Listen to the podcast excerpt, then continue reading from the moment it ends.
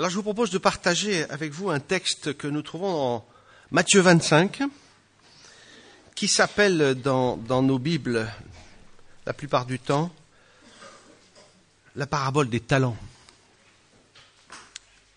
On va parler des talents et des dons ce matin et de l'usage que l'on en fait et de ce que je deviens dans ma vie à travers l'exploitation et la valorisation des dons et des talents que j'ai reçus. Alors un mot du contexte, ce, texte des talents, donc en Matthieu 25, à partir du verset 14, fait suite à un très long développement de Jésus, qui, euh, au chapitre 24, est l'annonce de son prochain retour. Et longuement, il détaille que finalement les temps sont, sont, sont courts, qu'il va venir, que vous verrez des signes et que son arrivée sera glorieuse et triomphale. Et ce chapitre se termine avec une exhortation forte à être, à prêt. Il est dit plusieurs fois, tenez-vous prêts, vous aussi, car le Fils de l'homme viendra à l'heure où vous n'y penserez pas. Et à la suite de cette exhortation à être prêt, eh bien, on a deux paraboles bien connues. La parabole euh, du bon et du mauvais serviteur, qui finalement est aussi celui qui voit revenir son maître un peu par surprise, puis la parole des dix vierges, qui finalement attendent le fiancé et qui n'ont pas toute d'huile pour attendre le fiancé. Toujours cette idée d'être prêt. Il a annoncé qu'ils allaient revenir, qu'il allait revenir. Il faut se tenir prêt.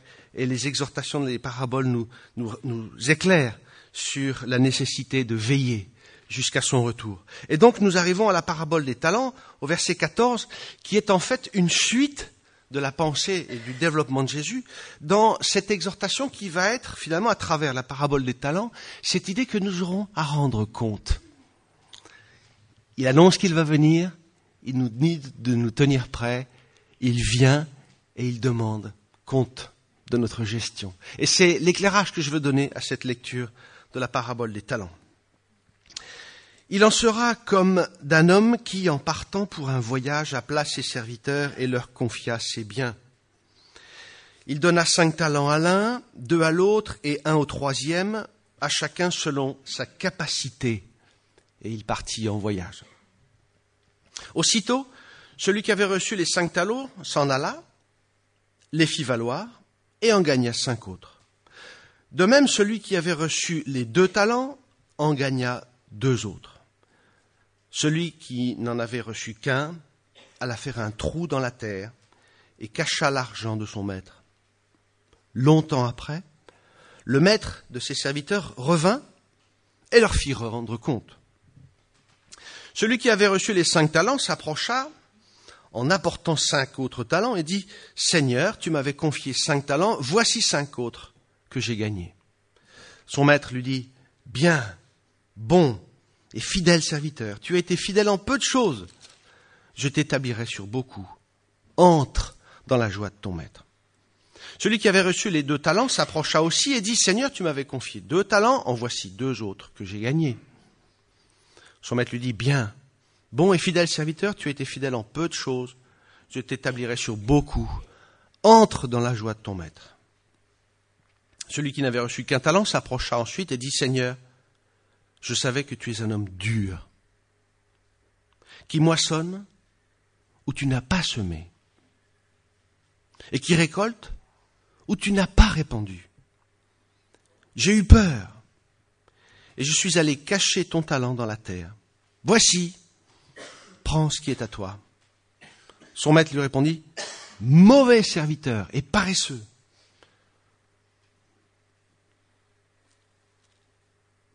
Tu savais que je moissonne où je n'ai pas semé, et que je récolte où je n'ai pas répandu. Il te fallait donc placer mon argent chez les banquiers, et à mon retour j'aurais retiré ce qui est à moi avec un intérêt. Ôtez-lui donc le talent et donnez-le à celui qui a dix talents, car on donnera à celui qui a, et il sera dans l'abondance. Mais à celui qui n'a pas, on ôtera même ce qu'il a. Et le serviteur inutile, jetez-le dans les ténèbres du dehors, où il y aura des pleurs et des grincements de dents. Incroyable texte évoque clairement ce que nous avons à faire avec ce que nous avons reçu. Et pour euh, éclairer avec quelques détails le contexte, euh, je me suis interrogé de savoir ce que c'était que ce talent. Le talent, dans la Grèce antique, c'est une unité de masse qui correspond au volume d'eau contenu dans un cube de 30 cm carré. Vous prenez un, cube de 30 cm, vous le remplissez d'eau, ça vous donne donc une masse, et cette masse pouvait être finalement servir de référence sur différents matériaux. Et si vous parliez d'un talent d'argent, eh bien c'est en fait un bloc d'argent qui représente un volume de 30 cm. C'est énorme. Le talent d'argent était une référence très commune dans la Grèce antique, et ce talent qui valait 26, enfin, qui pesait 26 kilos d'argent, représentait 60 mines, ou bien 6000 drachmes, sachant qu'une drachme, c'est le salaire d'un ouvrier pour une journée. Et donc, en fait, lorsque quelqu'un reçoit un talent, il reçoit l'équivalent de 6000 journées de travail. Alors, je me suis dit, qu'est-ce que vaut la journée de travail aujourd'hui en France? Tac, tac, tac. Euh, trois clics sur une calculette, ça fait grosso modo une valeur, vous le prenez comme ça, d'environ 400 000 euros pour un talent. C'est énorme. Et donc, quelqu'un en reçoit cinq, quelqu'un en reçoit deux, et le troisième en reçoit un. Et la première idée qui est très surprenante dans, dans cette évocation de la parabole, c'est que chacun reçoit selon sa capacité, selon ses moyens. Et la conséquence de, de, de, ce choix que fait Seigneur de donner à chacun selon ses capacités, c'est qu'il ne va demander de compte que sur ce qui aura été reçu, et pas au-delà et donc seulement sur ce qui aura été fait et risqué avec ce qui aura été reçu. Je trouve ça très soulageant, au fond.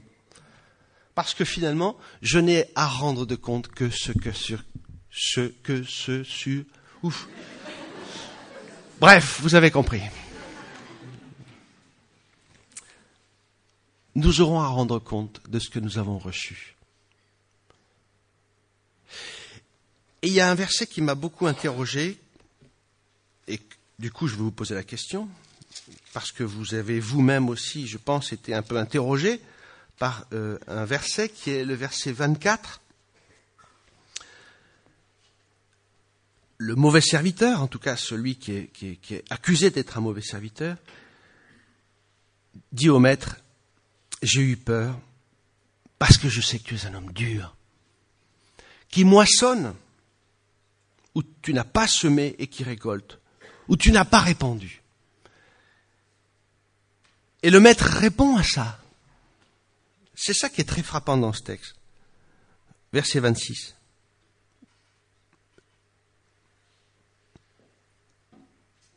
Oui, c'est vrai. Je suis le maître que tu décris. Je suis un maître qui ne récolte pas, qu'est-ce qu'il dit précisément? Tu savais que je moissonne où je n'ai pas semé et que je récolte, où je n'ai pas répandu. Oui, tu me connais bien. C'est frappant, vous ne trouvez pas? Le serviteur accepte l'idée d'être perçu et compris comme un maître dur qui veut moissonner là où il n'a pas semé. Est-ce que quelqu'un a une explication à me donner? Sur cette situation très bizarre. Oui, effectivement. J'attends une moisson où je n'ai pas semé. Oui, effectivement, je récolte où je n'ai pas répandu. Vous, tu te trompes pas. C'est une colle, hein?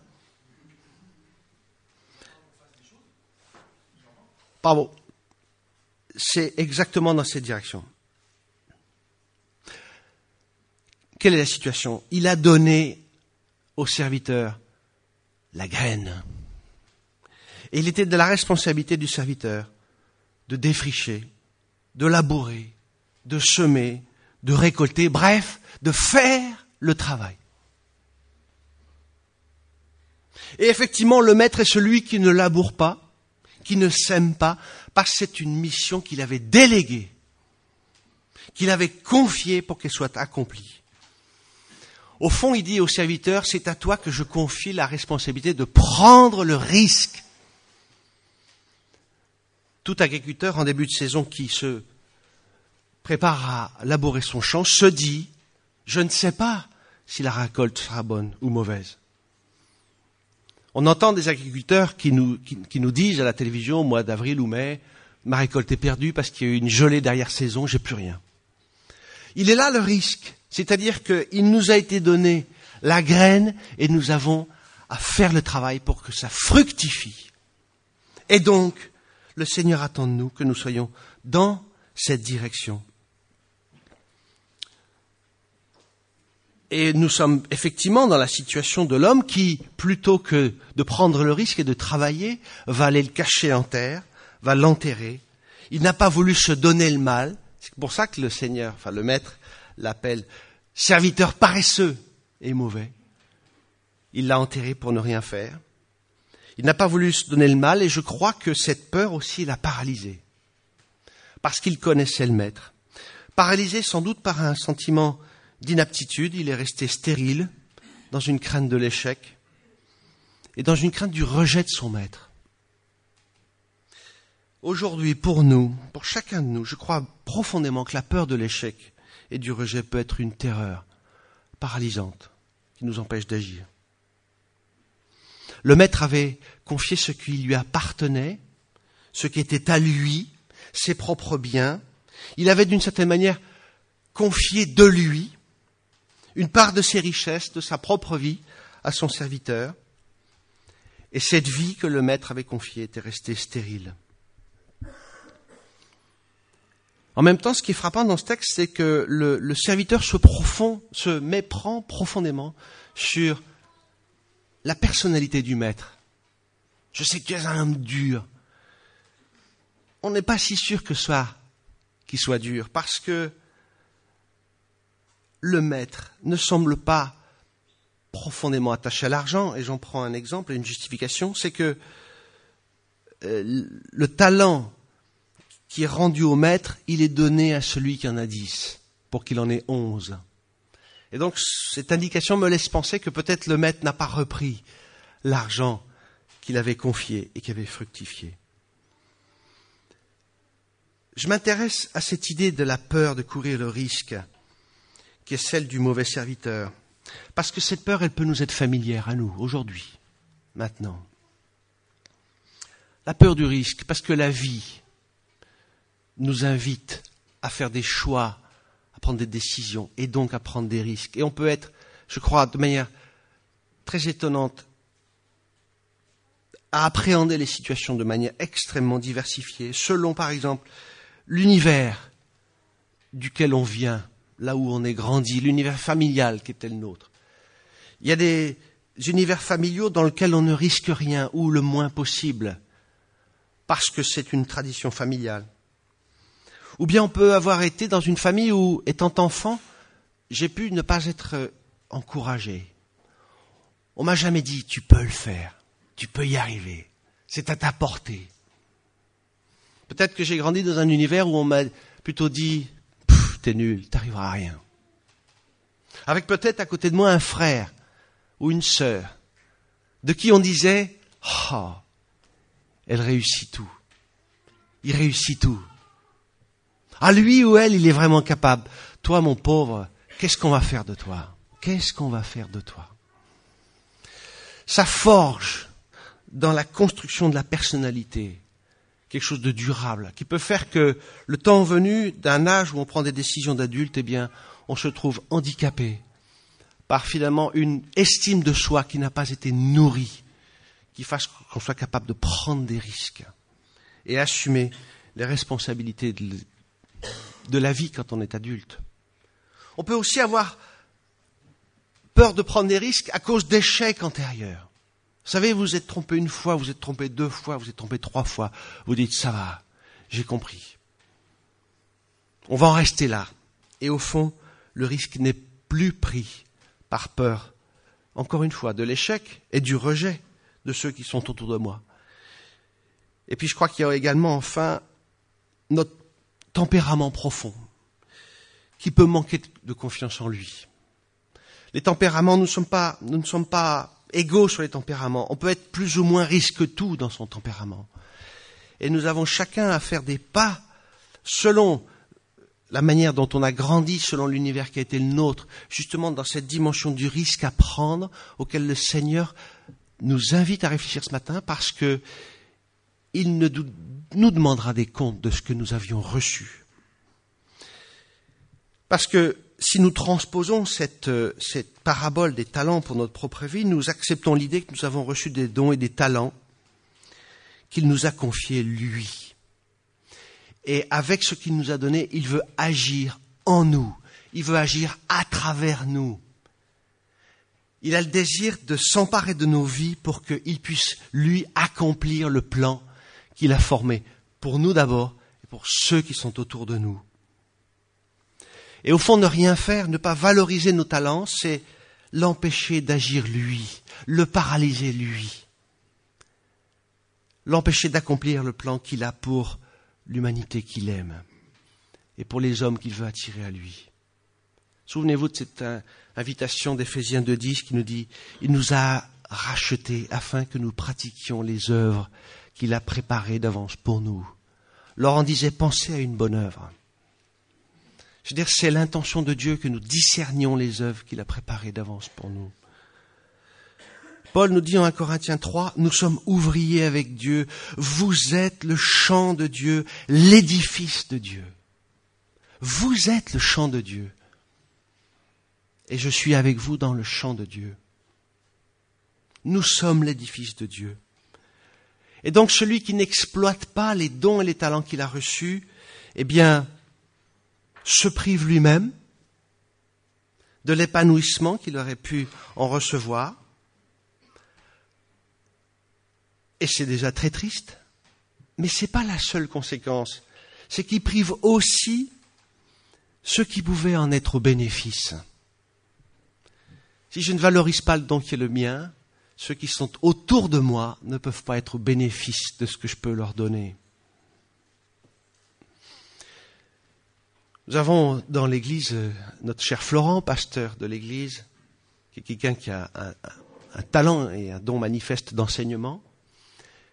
Eh bien, s'il avait mis son talent sous le boisseau, nous serions privés du bénéfice de son talent. Et nous sommes tous dans cette situation-là dans nos vies parce que nous avons tous reçu des dons et des talents spécifiques et uniques que nous avons à mettre en œuvre afin que Dieu puisse accomplir son plan. Un plan qui a plusieurs échelles. Moi, mon couple, ma famille, mes enfants, mon église, mon univers professionnel, les gens que je croise dans mon quartier. Nous sommes finalement au cœur d'un système dans lequel Dieu va se servir de tout pour accomplir ses desseins.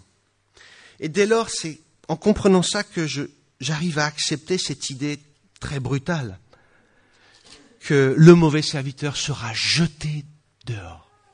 Jetez-le dehors, on dit à la fin de ce texte. Ce serviteur inutile, stérile, sans fruit. Personne n'a envie d'être de, de cela, hein Et quand j'entends et quand je lis jetez-le dehors, ça me fait immédiatement penser à un texte qui dit exactement la même chose en Jean 15. La parabole du cep et des sarments. Jésus dit, demeurez en moi. Demeurez en moi, afin que ma sève, ma vie, coule jusqu'à vous et que vous soyez nourris. Alors vous serez des sarments qui portent des fruits. Parce que si vous ne demeurez pas en moi, vous êtes un sarment sec, on le coupe et on le jette dehors. Et il brûle. Toujours cette même idée de la stérilité. Toujours cette idée de la situation dans laquelle on peut être à porter des fruits ou à n'en pas porter. Et la stérilité est un mal terrible sur lequel Jésus veut nous faire réfléchir, veut mettre le doigt dessus.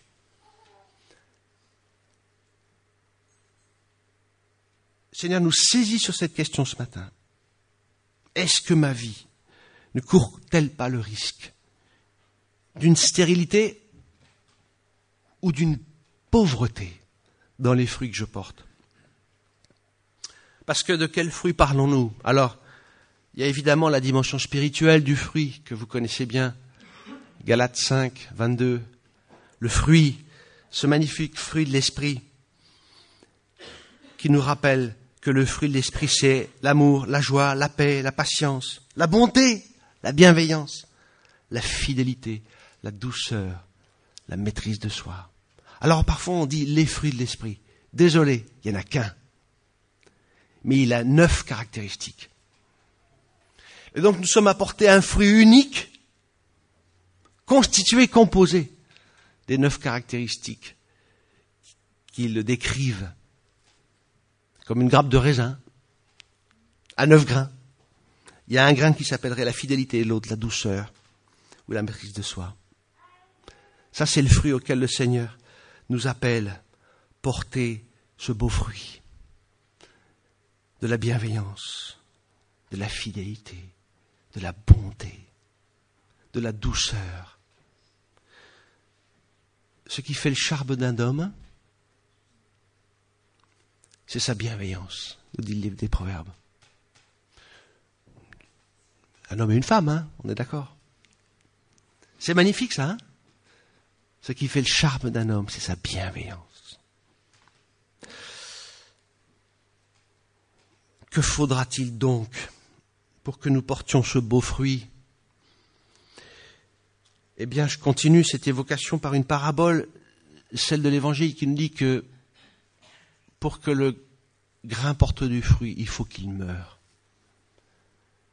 C'est vrai, un grain de blé sur une table est stérile et ne porte pas de fruit. Il faut le planter en terre pour qu'il meure, qu'il pourrisse, afin que la vie jaillisse et que pour un grain planté, il y en ait cent qui soient récoltés. Et donc nous avons à entrer dans cette dimension d'une mort, d'une mort à soi-même. Alors on a tellement parlé de la mort à soi-même qu'on ne sait plus très bien ce que ça veut dire. Qu'est-ce que ça veut dire mourir à soi-même? Je vais essayer de le décrire ou en tout cas de lui donner un contour pour moi, mourir à soi-même dans cette dimension de, de la graine qui doit être plantée en terre, je la définirais comme la nécessité d'intérioriser le projet que Dieu forme pour moi, ce projet que j'ai à renoncer, à prendre, le don que j'ai reçu comme quelque chose qui est mon propre fruit. C'est-à-dire, il faut renoncer à se prendre pour son propre donateur et se croire autosuffisant. Le donateur ne donne pas à partir de lui-même, mais à partir de ce qu'il a reçu. Souvent, quand on, met en œuvre les dons qu'on a reçus, on se dit quand même, quand même, je suis pas mal. Quand même, j'y arrive. Par mon travail, par les efforts et les sacrifices que j'ai faits. Et c'est oublier qu'au fond, nous avions reçu la capacité. Et nous avions très simplement, comme dans cette parabole, à planter la graine à sarcler, biner, arroser pour que ça croisse. Et donc au fond, nous n'avons pas la capacité de, de, nous reconnaître comme ayant été, à l'origine de tout, puisque tout avait été reçu en germe pour que nous les fassions fructifier. Je suis donc invité à découvrir mes dons, mes talents, ces cadeaux que j'ai reçus, cela pour les valoriser, pour moi-même d'abord, pour mon épanouissement, pour être ce que je suis, pour devenir ce que le Seigneur a formé comme projet pour moi, et pour accomplir le projet que Dieu forme en moi. Ce que je deviens, Dieu va s'en servir pour accomplir son plan. C'est ce que je définirais un peu comme mourir à soi-même. Renoncer à être suffisant, accueillir ce que nous sommes comme ayant été reçus et prendre la décision, en tout cas prendre la mesure ou avoir conscience du fait que j'ai à travailler pour développer ce qui m'est propre. Ce qui m'a été donné à moi n'est pas ce qui a été donné à Étienne. Et nous avons donc des dons uniques. Et comme disait le rabbin Hillel, si je ne suis pas moi-même, qui le sera? C'est fulgurant comme pensée, vous ne trouvez pas? Si je ne suis pas ce que le Seigneur attend de moi, je vous prive de ce que j'aurais pu être pour vous. Et si à l'inverse, Étienne n'est pas ce que le Seigneur attend qu'il devienne, il nous prive du bénéfice des dons qu'il a reçus. Et son épouse en est privée, ses enfants sont privés, et ses collaborateurs au boulot en sont privés. Vous voyez, il y a toute une dimension de la nécessité de devenir ce que le Seigneur a forgé comme projet Alors, il y a une autre condition pour ça. Première condition, c'est renoncer à être autosuffisant. La deuxième condition, elle est dans la nécessité impérieuse, comme l'évangile de Jean le disait il y a un instant, à demeurer attaché au cep, attaché au Christ. Ma relation avec Dieu va être l'autre condition indispensable et vitale pour que ce que je devienne, ce que le Seigneur attend de moi. Jésus dit dans ce texte de Jean 15, sans moi, vous ne pouvez rien faire. Sans moi, vous deviendrez orgueilleux, autosuffisant, crâneur, imbu de votre personne, un personnage détestable. Avec moi, vous deviendrez quelqu'un qui développera ce fruit magnifique de la bonté, de la bienveillance, de la douceur.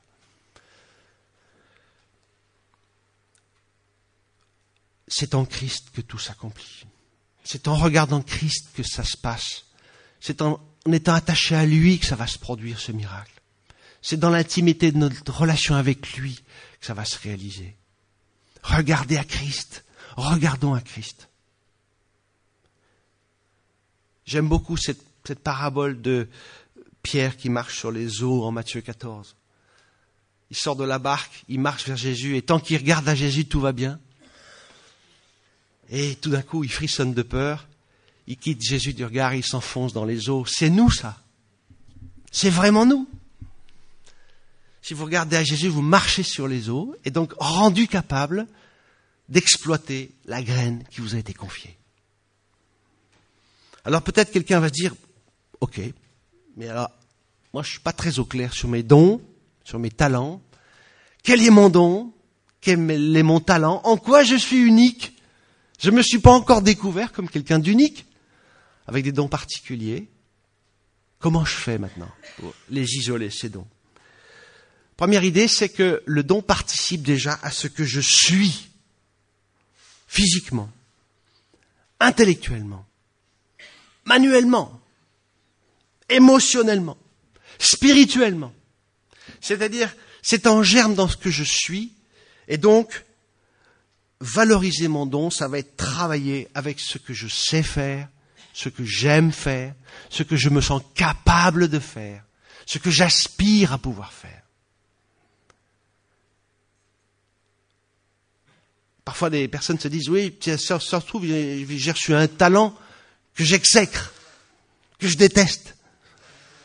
C'est pas possible. Le don du talent est un cadeau que le Seigneur nous a fait dans sa grâce. Un cadeau qu'il nous a fait dans sa grâce la frustration peut venir de la mauvaise utilisation du cadeau, et une mauvaise utilisation du don peut conduire à la frustration. Et j'ai trouvé une très belle illustration de cette situation, d'un cadeau reçu vécu finalement dans la frustration et dans l'amertume, qui faisait douter à la personne que finalement ce qu'elle avait reçu était un vrai cadeau. Et donc je vous le partage.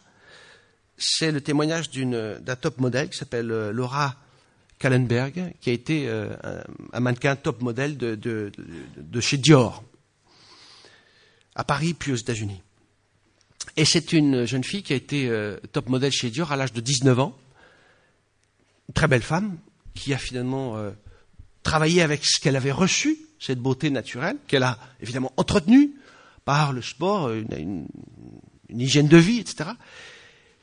Et ça a produit ce que ça pouvait produire, c'est-à-dire l'argent, la reconnaissance, l'admiration des autres, la gloire, la couverture de, euh, de, de cosmopolitane et de, et de, et de que sais-je encore, et des défilés dans le monde, et des hôtels, et des gens à son service, et, et des hommes qui s'intéressent à elle parce qu'elle est belle, etc., etc.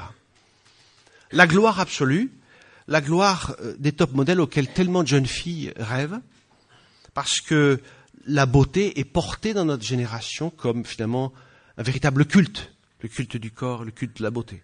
Et travaillant tellement à entretenir ce qui était finalement ce, capital beauté, il s'est passé ce qui arrive souvent dans le monde du mannequinat, c'est toutes les dérives, l'anorexie, les drogues, euh, une vie de folie, travailler sept jours sur sept en se disant si je prends pas encore ce contrat, une autre va le prendre à ma place et donc peut-être je vais perdre ma place jusqu'au jour où trop étant trop, elle a eu un accident.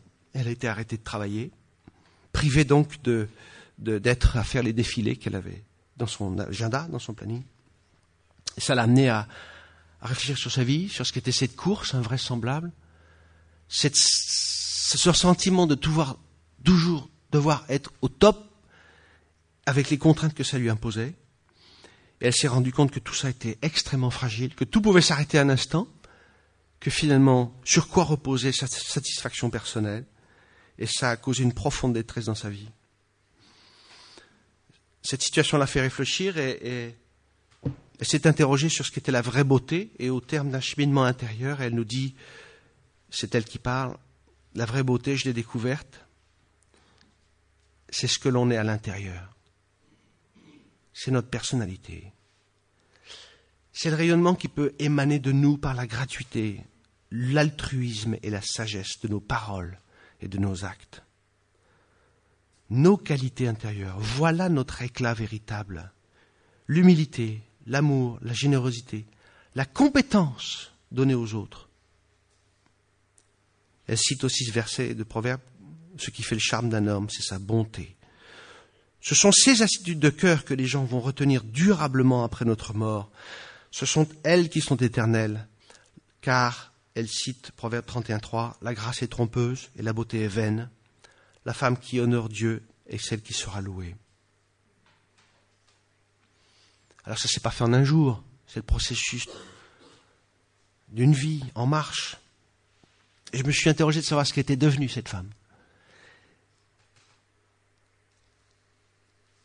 C'est magnifique parce qu'elle a créé à la suite de ça une, un groupe qui s'appelle Models for Christ. Les Anglais me corrigeront. Models for Christ, ça va? Qui est un groupe de soutien pour les professionnels travaillant dans le monde de la mode, à New York, à Manhattan. Je trouve ça magnifique, moi. On entend parler des, des, des mannequins qui meurent dans l'anorexie et la détresse et l'isolement. Il y a quelqu'un qui vient de ce milieu, qui crée un groupe de soutien à destination des gens dans ce milieu-là. Alléluia. C'est merveilleux, moi, je trouve. Et c'est pas tout. Elle est aussi responsable, avec son mari, euh, d'un groupe de jeunes professionnels à New York qui travaillent parmi les sans-abri, tout en travaillant dans son univers professionnel et toujours euh, à poursuivre sa carrière professionnelle de mannequin. Quelle merveille, quelle merveille. Le don de la beauté physique qui lui a fait devenir en Christ, quelqu'un qui rayonne dans le monde, là où elle est placée, autour des gens qu'elle rencontre, et être un soutien pour ceux qu'elle côtoie dans son univers professionnel. Il y a la même chose dans le football. Il y a les joueurs de football chrétiens qui créent des associations pour prier ensemble, veiller les uns sur les autres dans un monde où l'argent est roi. Quelle merveille! Quelle merveille! Eh bien, c'est ce à quoi nous sommes appelés, nous, où nous sommes maintenant, ici et maintenant, dans nos vies professionnelles être témoins dans nos vies professionnelles, là où nous sommes, de ce que le Christ a fait en nous. Là où est Étienne, là où je suis, là où nous sommes chacun. C'est ça que le Seigneur attend de nous. Si je ne suis pas moi-même, qui le sera disait Hillel.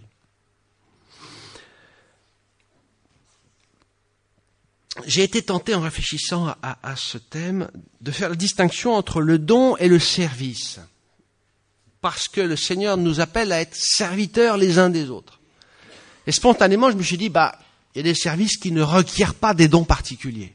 Je pensais à des tâches ménagères, des choses comme ça. Et puis en réfléchissant encore, je me suis dit, mais non, tu es en train de te tromper là. Il n'y a pas de distinction entre le don et le service. Parce que se mettre au service des autres, même sur les tâches les plus humbles, témoigne de la capacité à mettre en œuvre le don que j'ai reçu d'être généreux. Et donc, le service que je peux rendre dans les tâches les plus humbles, là encore, font appel à la capacité de mettre en œuvre et de valoriser les dons que j'ai reçus. Incroyable. C'est-à-dire que toute activité tournée vers les autres fait appel à nos dons. Et même laver des carreaux pour l'Église fait appel aux dons magnifiques d'une générosité du cœur qui fait que je prends de mon temps pour finalement rendre service à chacun. Quel magnifique sens du service et quel magnifique don est exprimé dans ce geste et dans cette consécration. Il y a un bonheur particulier à se mettre au service des uns des autres. Et comme le dit Paul dans Romains 12, il dit, nous avons des dons différents selon la grâce qui nous a été accordée. Si c'est la prophétie, que ce soit en accord avec la foi, si c'est le diaconat, que ce soit dans un esprit de service, que celui qui enseigne s'attache à l'enseignement, celui qui exhorte à l'exhortation, que celui qui donne le fasse avec simplicité, que celui qui préside le fasse avec empressement, que celui qui exerce la miséricorde le fasse avec joie. Chacun avec le don que nous avons reçu. Notre vie porte alors son propre témoignage. Nous sommes en effet pour Dieu le parfum de Christ parmi ceux qui sont sauvés et parmi ceux qui périssent. Aux uns une odeur de mort qui mène à la mort, aux autres une odeur de vie qui mène à la vie. Et qui est suffisant pour ces choses De Romains, de Corinthiens 2.15. Nous sommes invités à porter témoignage autour de nous, de ce que nous sommes et de ce que nous devenons en Christ, capables d'investir les talents que nous avons reçus et de courir le risque de l'échec, sachant que le Seigneur est à nos côtés. J'en termine. Je suis tellement émerveillé de voir que le Seigneur, en nous donnant les moyens, nous a aussi assuré de plein de sécurité, de plein de cordes de rappel et de filets de sauvetage. Il veut nous dégager de la peur qui peut nous empêcher à agir. Il veut nous voir réaliser que nous avons reçu chacun des dons et des talents uniques. Que Dieu lui-même veut nous aider à les saisir. Et le plus beau de tout, le chapeau au-dessus de tout ça, c'est que Jésus s'est assuré de la victoire pour nous. Il est le oui de toutes les promesses de Dieu. Texte magnifique de 2 Corinthiens 1. En lui, il n'y a que oui. Toutes les promesses de Dieu sont ce oui en lui. C'est donc aussi par lui que nous disons à Dieu oui. Amen. Pour sa gloire. Amen.